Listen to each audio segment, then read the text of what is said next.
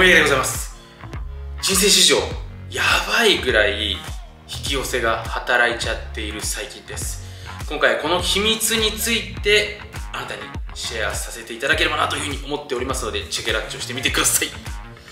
はいというわけでですね、えー、相変わらずおでこが広いもみあげなんですけれども、えー、今日はですねちょっと皆さんにどうしてもね、お伝えしておきたいことがありまして、今回ビデオ撮らせていただいております。で、僕自身ね、ご存知かと思うんですけれども、まあ、2010年ぐらいからね、まあ、引き寄せとか潜在意識の、えー、ビデオを撮り始めてね、まあ、もうかれこれ十数年、えー、になるわけなんですけれども、まあ、その中でもね、僕自身、まあ、皆さん多分僕のビデオを見ていただけると、おみやげさん随分変わったねとかね、僕の多分昔、その、まあ、ビデオの背景、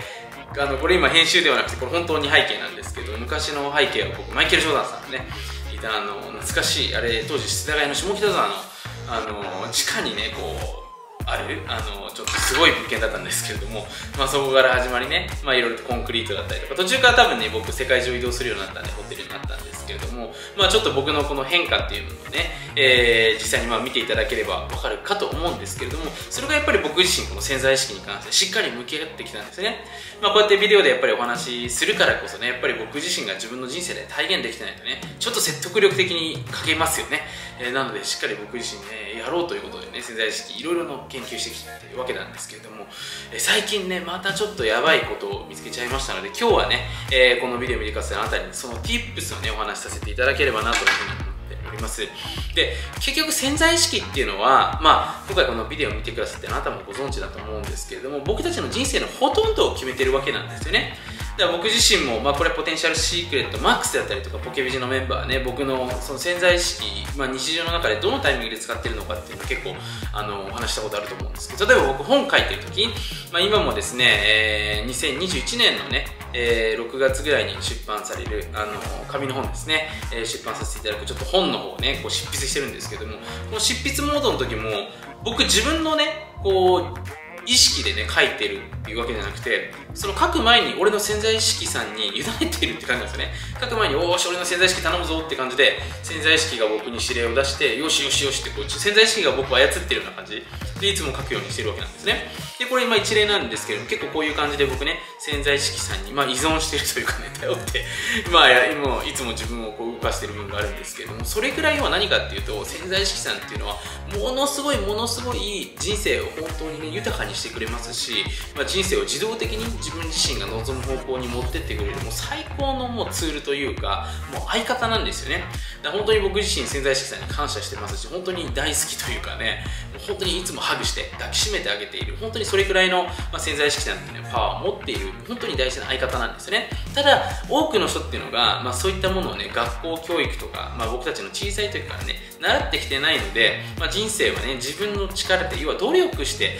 えー、なんぼなんだっていう、えー、どうしても価値観が入ってきてしまうからこそね、えーま、僕たちっていうのはちょっと遠回りしてしまったりとかですね逆に努力しすぎてしまって体を壊しちゃったりするわけだと思うんです。ね。で、まあ、その潜在意識を使った方が早いっていうのは、まあ、今回このビデオ見てくださってあなたもなんとなく理解いただいてると思うんですけども今日は、えー、僕も今までいろいろビデオでお話ししてきました。でその中でもですね僕が、ま、最近やってこれ引き寄せがまた加速しましたよっていうところですねお話しさせていただければなというふうに思います。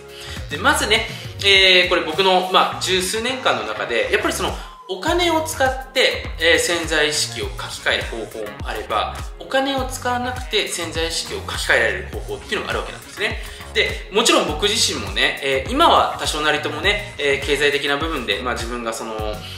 これやりたいなとかこの人にプレゼントしてあげたいなとかここに住んでみたいなっていうものに関してはねわりかし、まあ、そのスムーズにね対応できるぐらいの、まあ、経済力をつけることができたんですけどもやっぱり独立した当初とかね潜在意識を使い始めた当初っていうのはやっぱりリミットが決まってたわけですよね。要は自分の予算が決まっていた。その中でじゃあ潜在意識をどうやって書き換えていったのかっていうところでね、えー、大きく分けて僕この3つのものっていうのをまあ、ここ十数年の間に僕はチェンジしていったわけなんですよ。だからこれビデオ見てくださったらあなたもすぐにできることだと思うんでね是非取り入れていただければなというふうに思うんですけどまず1つ目が付き合う人ですよね。これ僕一番最初にやったことです。まあえー、これはねミラーニューロン、まあ、結局付き合う人自分の前の前にいる人たちの5人の平均値があなたなんですよっていうま考え方があるかと思うんですけどもよくねこれジム・ローンさんという方がね、まあ、投資で有名な方が、えー、付き合う周りの人たちの5人の平均収入があなたの平均収入なんだよってことでね実際にまあ付き合う方を変えようとしてる人たちって多いと思うんですけれども僕自身もこれ一番最初にやりました。やっぱり僕自身当時大学生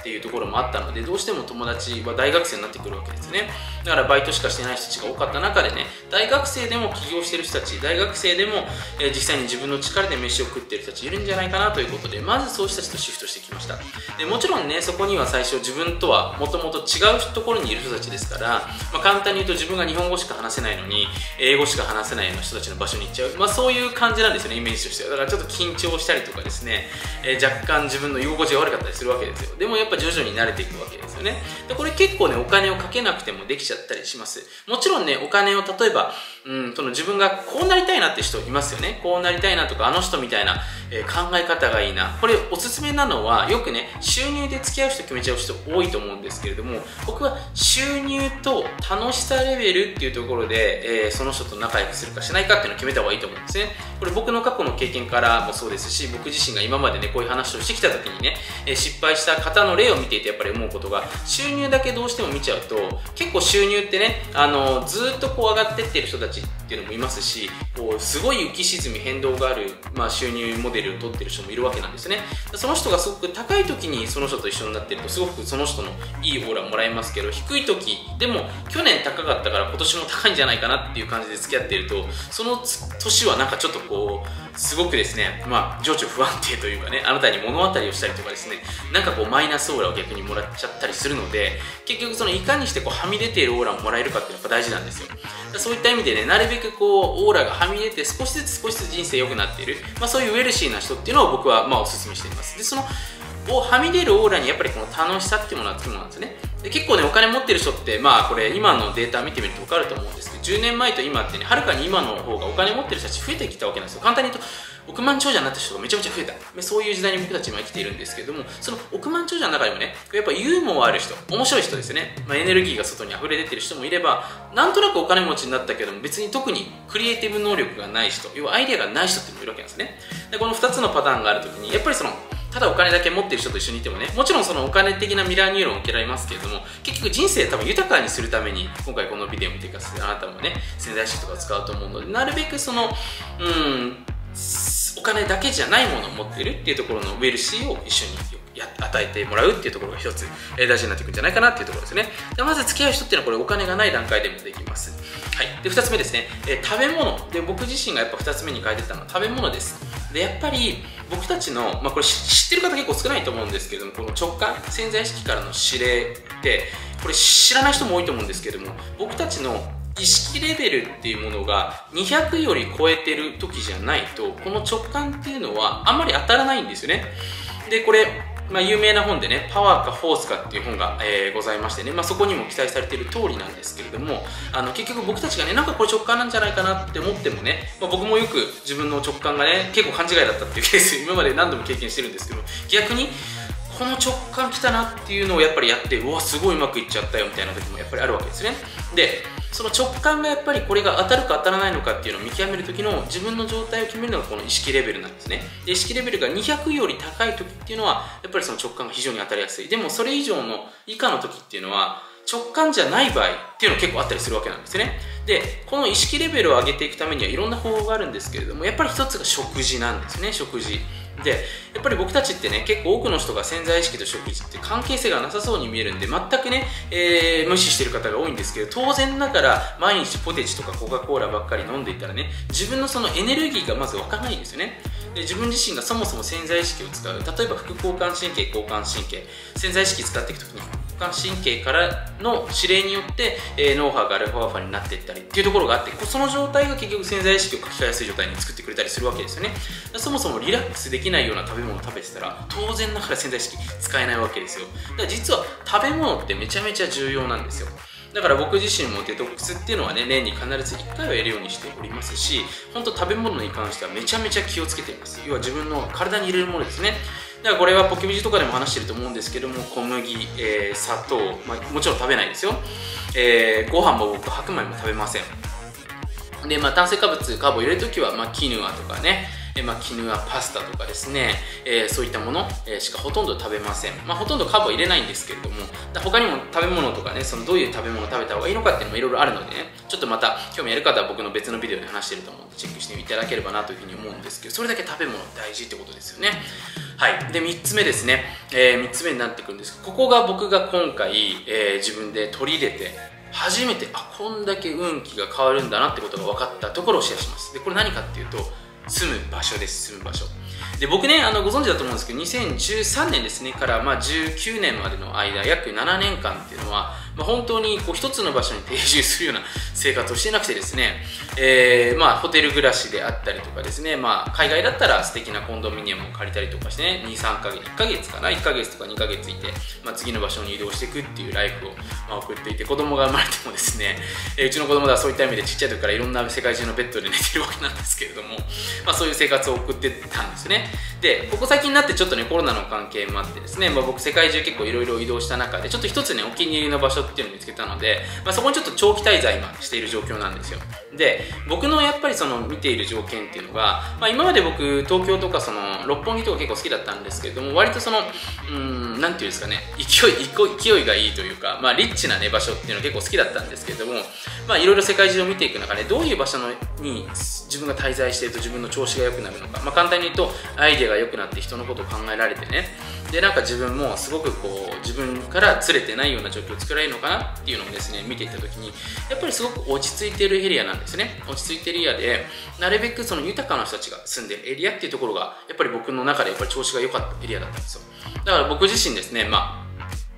ここ最近、まあ、そのウェルシーな人たちが、えーまあ、結構素敵なおじいちゃんおばあちゃんがたくさんいるような地域に住んでいるというか今いる状況なんですけれどもここにですね、えー、身を収めるようになってからやっぱりめちゃめちゃ自分の波動が上がったのか、えー、引き寄せレベルが一気に加速したんですよね。でやっぱりそのうーん何て言うんですかねその